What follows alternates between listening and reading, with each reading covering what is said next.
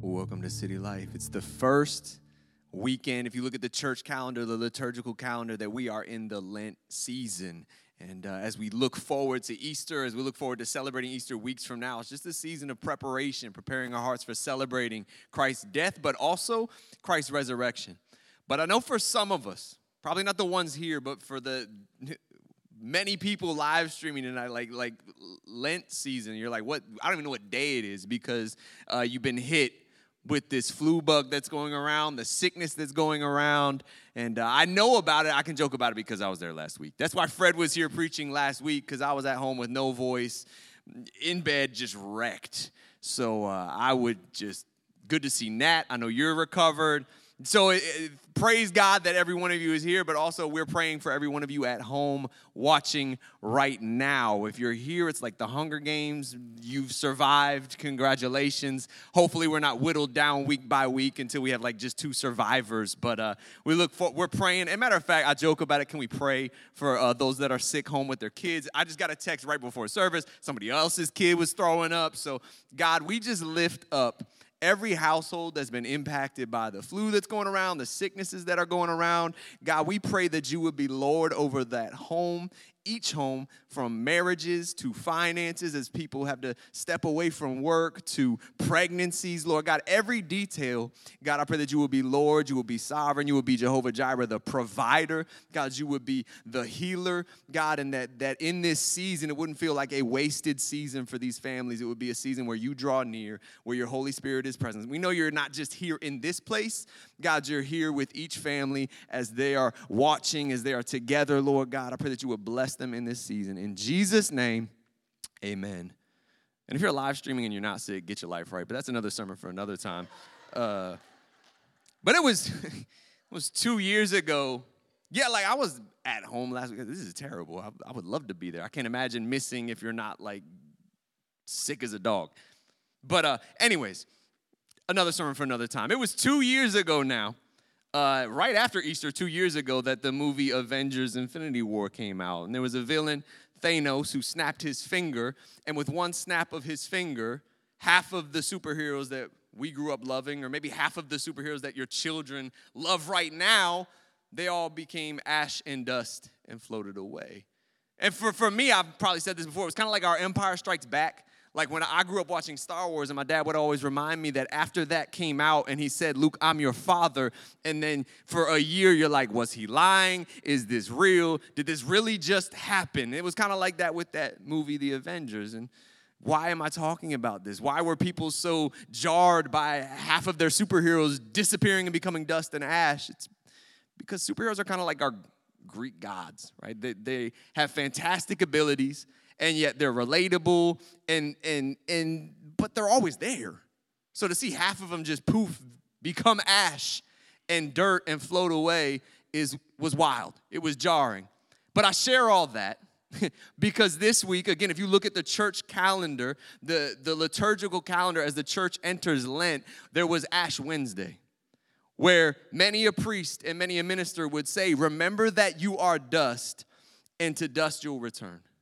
This is a universal reality that, that we can't escape, right? That, that we are prone to decay. Just like creation in Romans 8, we're part of that creation. And no matter how strong you are, no matter how healthy you are, praise God for the healthy people here, right? No matter how healthy you are, no matter how superhuman you seem, no matter how many CrossFit sessions you go to, right? Scientifically, learned it at William and Mary at 28. After 28, you just start slowly decaying. Praise God. But as much as we're entertained by death. We might watch Netflix specials about serial killers, or we play video games where there's death involved. When it comes to death on a personal level and what waits for us after death on a personal level, so often we don't reflect on that, meditate on that. That's why the author of Ecclesiastes says it's better to spend time at funerals than parties because it's like Psalm 90, verse 12 walked out. Teach us the brevity of life so that we can walk in wisdom. It's like, teach us this reality of Ash Wednesday that we're but dust and to dust we will return because there's wisdom in that truth. There's wisdom in that consideration. And so, Ash Wednesday was is the way in church history that we've been able to address this reality without becoming like funeral crashers right? To to to consider this this idea that yes jesus died and jesus was resurrected and we will all one day die but we will all one day join him in that resurrection.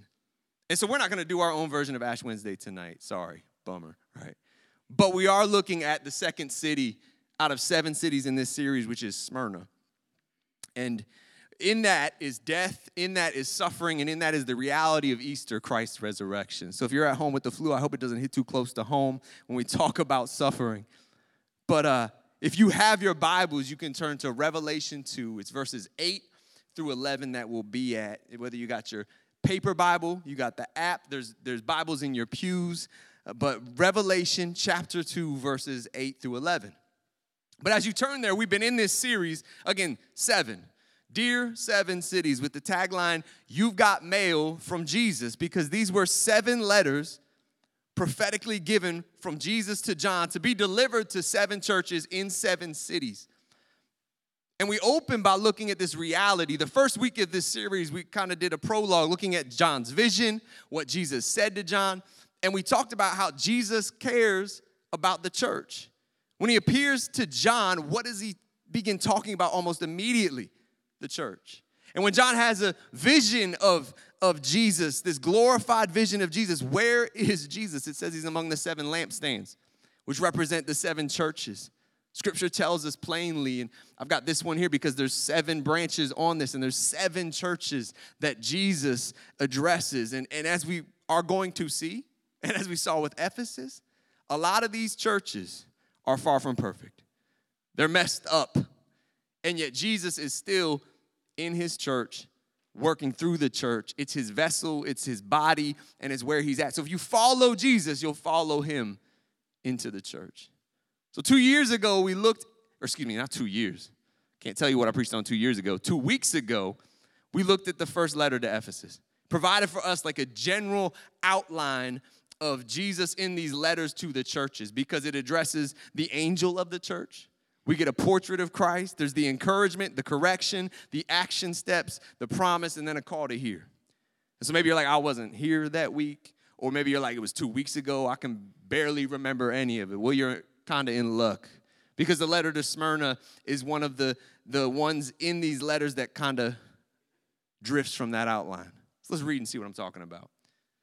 But in Revelation 2, verse 8, this is again Jesus speaking to John he says, Write this letter to the angel of the church in Smyrna. This is the message from the one who is the first and the last, who was dead but is now alive. I know about your suffering and your poverty, but you are rich. I know the blasphemy of those opposing you. They say they are Jews, but they are not because their synagogue belongs to Satan. Don't be afraid of what you are about to suffer. The devil will throw some of you into prison to test you you will suffer for 10 days, but if you remain faithful even when facing death, I will give you the crown of life. Anyone who hears to hear, excuse me, anyone with ears to hear must listen to the Spirit and understand what he is saying to the churches. Whoever is victorious will not be harmed by the second death. Let's pray.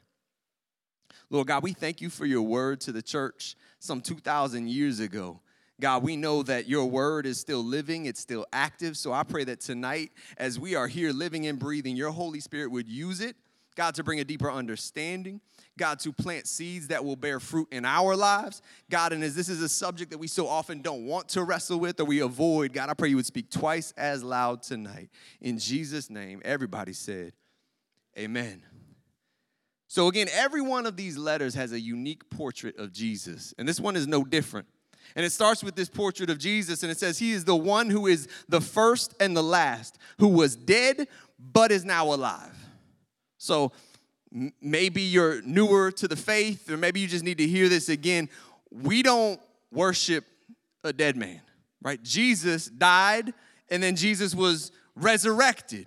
Right? This is why we talk about Easter and the reality of Easter, not just on Easter Sunday, but all throughout the year. It's why it's such a big, massive celebration. Because if the resurrection is a lie or false, then newsflash, your faith is worthless. Right? Jesus, Paul writes this to the church in Corinth. But if the resurrection is true, then your faith is priceless. The faith, the hope we have, the gospel, it's priceless. We worship a risen Savior. And again, in the same way that we're one day going to join him in death, we are going to join him in rising from the grave. In the same way that the picture of Jesus meant something to the church in Ephesus, right? Where, where Jesus was holding the seven stars and the coins of Domitian had him amongst seven stars. This picture would have been meaningful to Smyrna as well.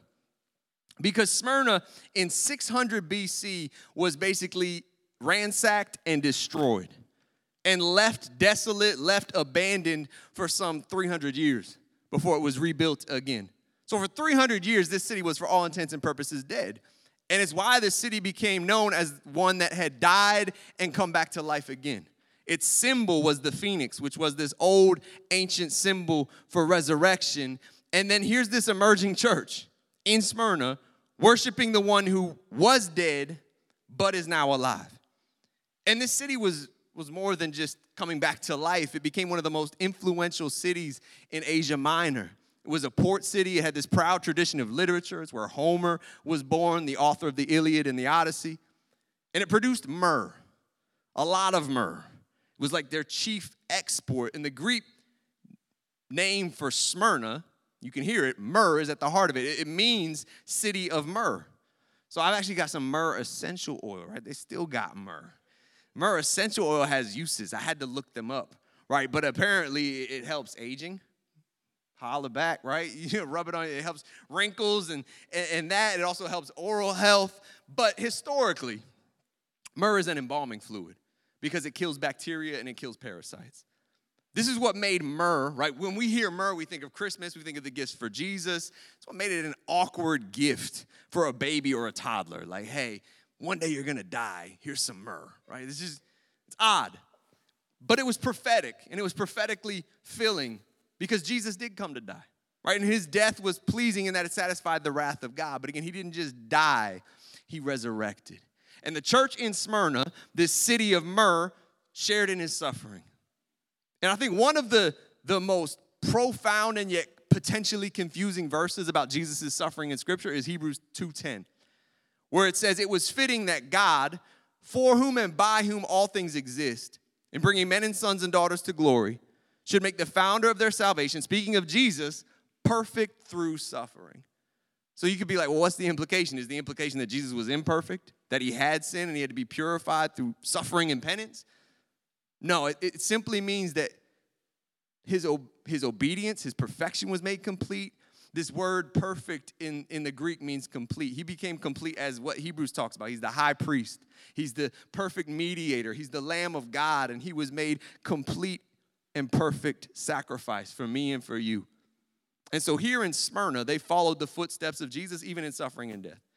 For example, again, John is being addressed by Jesus. John had been involved with many of these churches, and John had discipled a man called Polycarp, raised him up, and then sent him there to minister.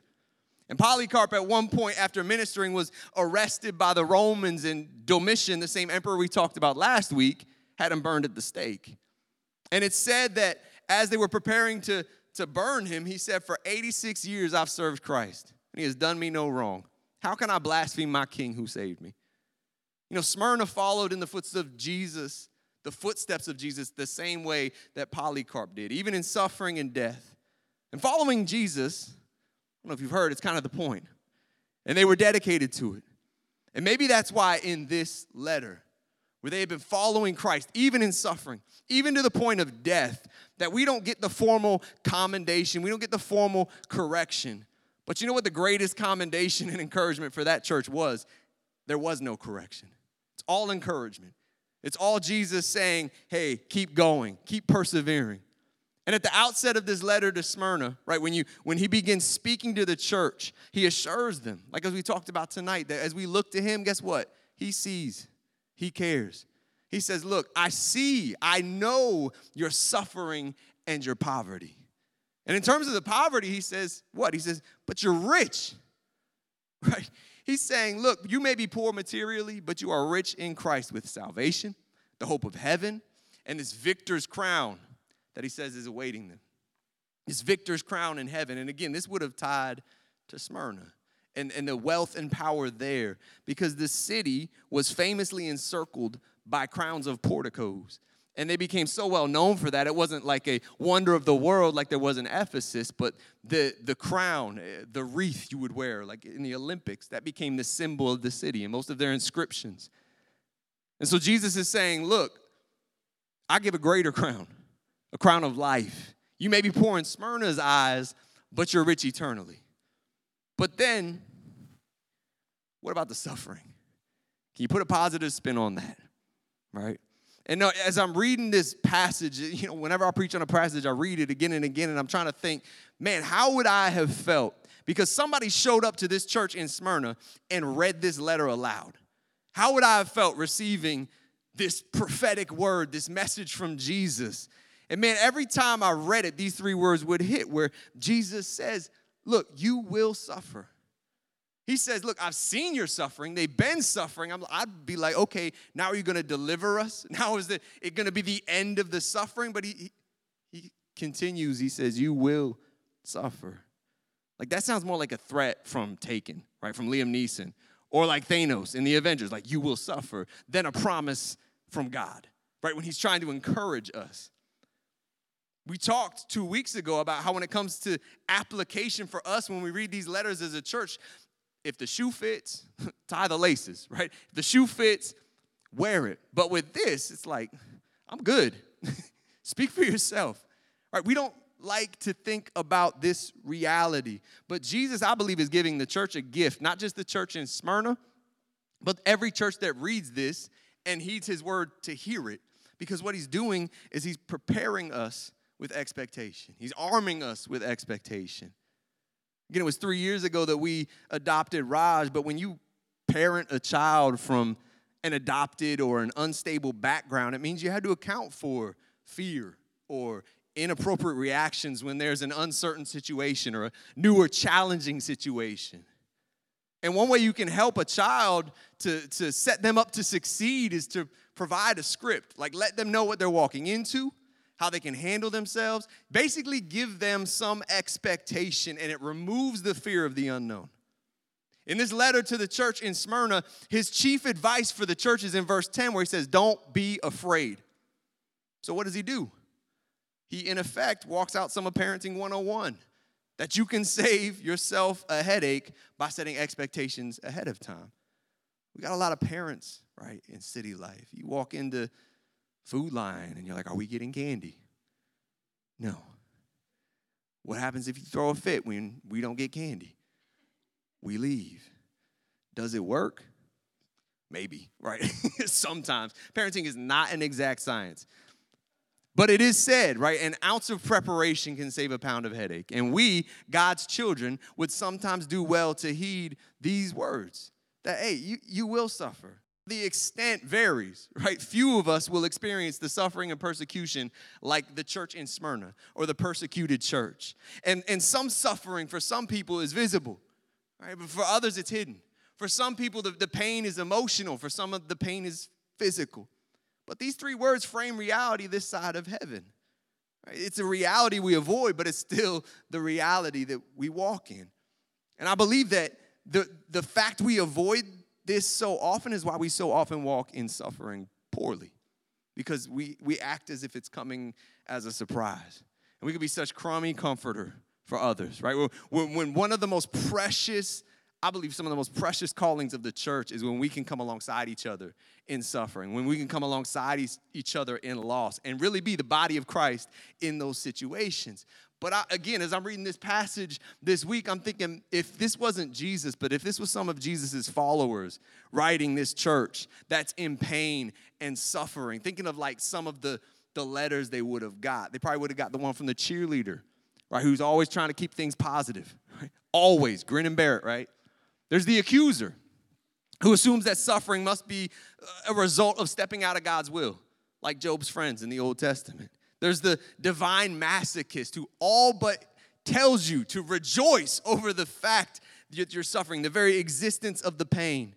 And then there's the super Christian who would tell you that, look, God wants to heal, God wants to deliver, you just need the requisite amount of faith. And none of those are wrong. Right? They're all based on truth in Scripture, but so often, rather than consoling or comforting, they end up being confusing.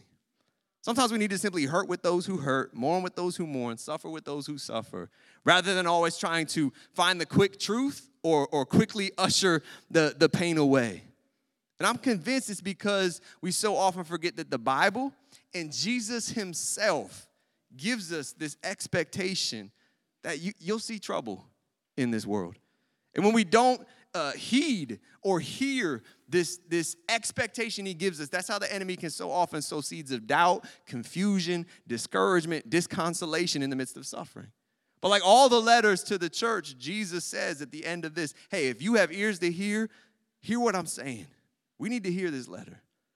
Because so often in American Christianity and in the American church, we can simply subscribe to different versions of the prosperity gospel, where the American dream is stamped on Bible verses. But of all Jesus' promises, the one we definitely name and claim the least is the one he says to his disciples in John 16. It says in John 16, You will have trouble. He says, You will have trouble, but take heart. I've overcome the world.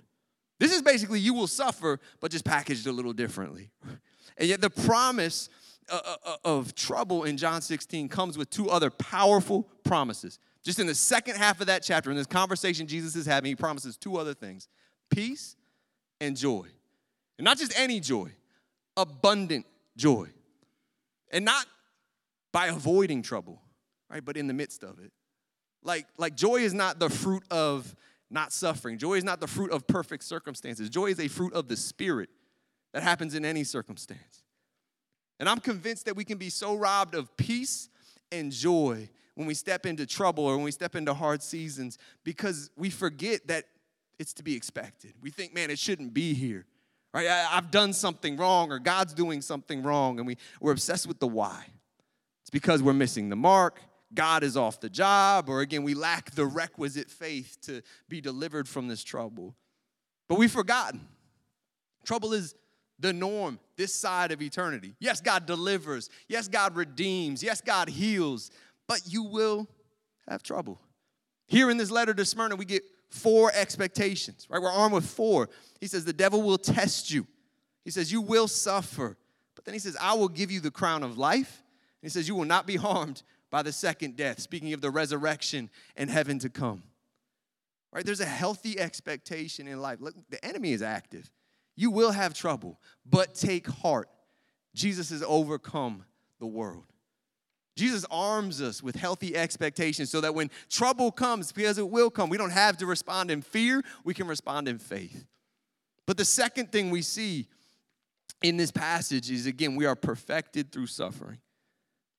Countless biblical authors tie suffering and trials to growth, like Hebrews did, that in the hands of a sovereign God, our hard times aren't wasted.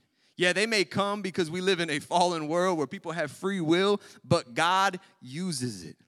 And I don't think it's coincidence that here in Revelation, here in Revelation, that the only churches commended by Jesus with zero correction are the two churches where if you look at it, they were the ones suffering the most Smyrna and Philadelphia, not Pennsylvania, but a church in Philadelphia. It's almost like the words of scripture that we'll look at in Romans 5 and in James 1 that they're not some exaggeration. That, that yes, seasons of hardship and suffering, they can grow us, they can develop us, they can make us look more like Christ. It's not just some kind of religious masochism or escape from reality, it, it is reality. There was a poll a couple decades ago. I had to go back to the book because it sounds ridiculous. There was a poll a couple decades ago of elderly churchgoers in Britain and asked the question, What was the happiest period of your life? I think it was the happiest, was the adjective they used. And over half answered the Blitz. Now, if you're familiar with history, in 1940, that was a period when Germany bombed London for 57 consecutive nights. So that answer, like that was your happiest season, sounds like insanity. But when they asked for an explanation, the explanations were that they learned to rally as a people, they learned courage, they learned sharing, they learned how to actively hope. Would they have asked for that suffering? Not in a million years. Yet it was the season in their life that they pointed back to as one of the most significant in their entire life. Again, that's a wild survey. John Ortberg did a similar one, but a, a, a, broader scope of thousands of people not too long ago where he was asking about like your spiritual growth and development. And, and the overwhelming response for the season when people experienced the most growth and the most fruit in their life was seasons of suffering. So here in Smyrna is a church that had endured seasons of suffering and had grown to a, a body of believers that was essentially above reproach where Jesus was basically just encouraging them to endure. There's no correction given, only encouragement. Could it be that this was because of the suffering they had been through? Now, the application that I want us to go home with is not we should become divine masochists. we should seek out suffering and be gluttons for punishment. James 1, probably the, the most famous passage in scripture about trials and suffering. It doesn't say rejoice that suffering comes. It says, rejoice when suffering comes. Because again, we're given this expectation. Trouble's gonna come, trials are gonna come. And because of that expectation, we don't have to respond in fear, we can respond in faith. And as it says in James 1, that when it comes, we can count that season even as an opportunity for joy. Because again, joy is not the fruit of never having trouble. Joy is not the fruit of not suffering. Joy is the fruit of the Spirit in every season. That's why Romans 5 3 can basically echo James 1 when it says, We can rejoice too when we run into problems and trials, for we know that they help us develop. And then it goes on this list of, of the character of Christ that it develops in us. We develop from trials. We can grow in seasons of pain. We can build character, endurance, and strength. But growth and suffering, it's not automatic. Yeah, God won't waste it, but sometimes we will. Right? Sometimes we can waste that potential for growth. And how can we grow? One, one step tonight. It's not a cure all, it's not the only answer, is, is to reframe your questions. Questions are powerful. The right questions will lead to the right answers, the right applications. The wrong questions will just lead you down a, a, a wrong path. And we have to replace the itch we have. We are, my impulse, our impulse as humans right? When we suffer, the first question we ask is why? Why? If we can reframe that to, to what end, right? What's the outcome? That can make a world of a difference. Because why is asking for the reason, whereas to what end looks forward at our response. And response is one area in life we have some semblance of control over. Reason is often God's domain. Reason we may not know this side of heaven, but we always can control our response. Response is our assignment in Scripture again and again, not the cause. So replace why with to what end. And then, secondly, I know my first impulse not only is to ask why, but when I get on my knees and pray, my first prayer is comfort, right? God says in Second Corinthians 1 that you are the God of all comfort. I'd like some of that, right? And that's a good prayer. Jesus prayed in the garden, if it's possible, remove this cup of suffering. This is a proper prayer in suffering to pray for comfort. God is the God of all comfort, again, as Paul calls him. But a less prayed prayer that I believe can be even more powerful than comfort me is, is conform me. Conform me into the image of your son. Romans 8 says we were created to be conformed into his image, his likeness, his righteousness. The pain may not always be removed, but scripture encourages us that it can be used by God to conform us into the image of his son. Again, who was perfected through suffering, and as it says in Hebrews. And in Romans 8, 17, 18, it assures us if indeed we share in his sufferings, we also share in his glory. I consider that our present sufferings are not worth comparing with the glory that will be revealed in us. What's Paul talking about in Romans 8?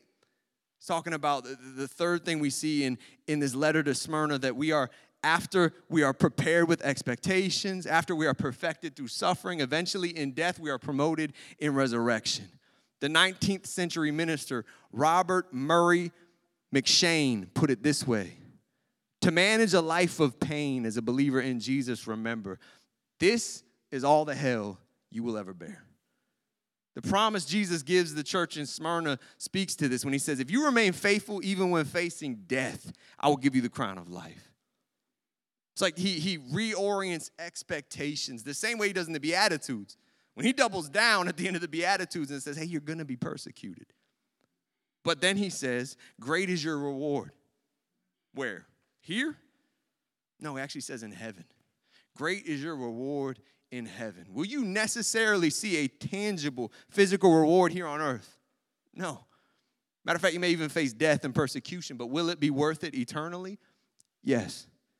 You know, unlike medieval kings who would throw coins to the masses or presidential candidates who will throw promises to the masses, Jesus, as God in the flesh, could make eternal promises to his followers and his audience that had eternal rewards.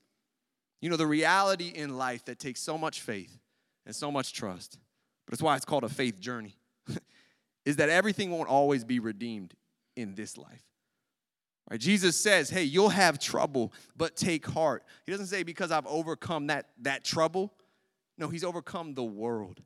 And I don't want to project too much on this verse, but when I read that, I come to this realization that, that I may not see the reason this side of eternity for suffering or chronic pain, but I'll graduate to the redemption, the full redemption, when I get a taste of that resurrection. When I get a taste of how Jesus graduated from this world that he's overcome. And we're all gonna have that as well. We're all gonna die, but we're all gonna rise. But delayed gratification. It's not Raj's strength, it's not my strength. It's not our culture's strength. We're not good with delayed gratification.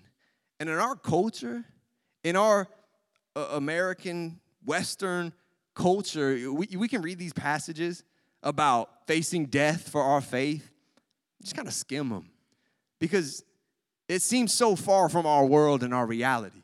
Most of us in our life, we're not going to face death for our faith. We're not going to be persecuted to the point of death or face torture for our faith. But it's it is worth reflecting on this reality.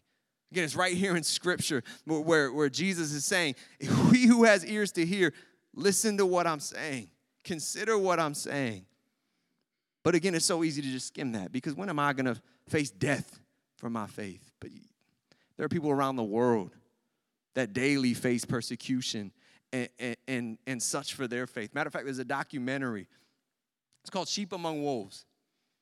And uh, it's about the persecuted church in the Middle East. There's actually two of them on YouTube. One of them's more like, I think, an hour, just talking about what that church is going through. And the second one specifically about the role of women in this revival in the Middle East. But but I want to show a clip because, again, it's important for us to consider the questions that arise when you're actually facing the reality that the church in Smyrna was facing. So I want to show a clip, and uh, the, this is the persecuted church. Faces blurred out, voices lowered, so don't everybody look at Greg like, fix the sound, bro. Like, no, sounds like, you know, Darth Vader, the, the voice is lowered. But I just want to show that they're interviewing one of the members of this church that literally faces death for their faith, right? Walking the reality of Smyrna, but across the water in the middle. The only way I can experience that moment and not crack and not bow like Daniel didn't bow and his friends didn't bow to the statue is to think about the age to come. If I think about that at that moment, then what's one day in, in, in, one day of death? What's 10 days of torture? What's 10 years in jail? What's 40 years in, in solitary confinement? What's all that compared to eternity? Lord, you did everything required to save us and bring us into your presence. So to know you and behold you is our heart's desire. There is nothing higher, nothing greater to acquire.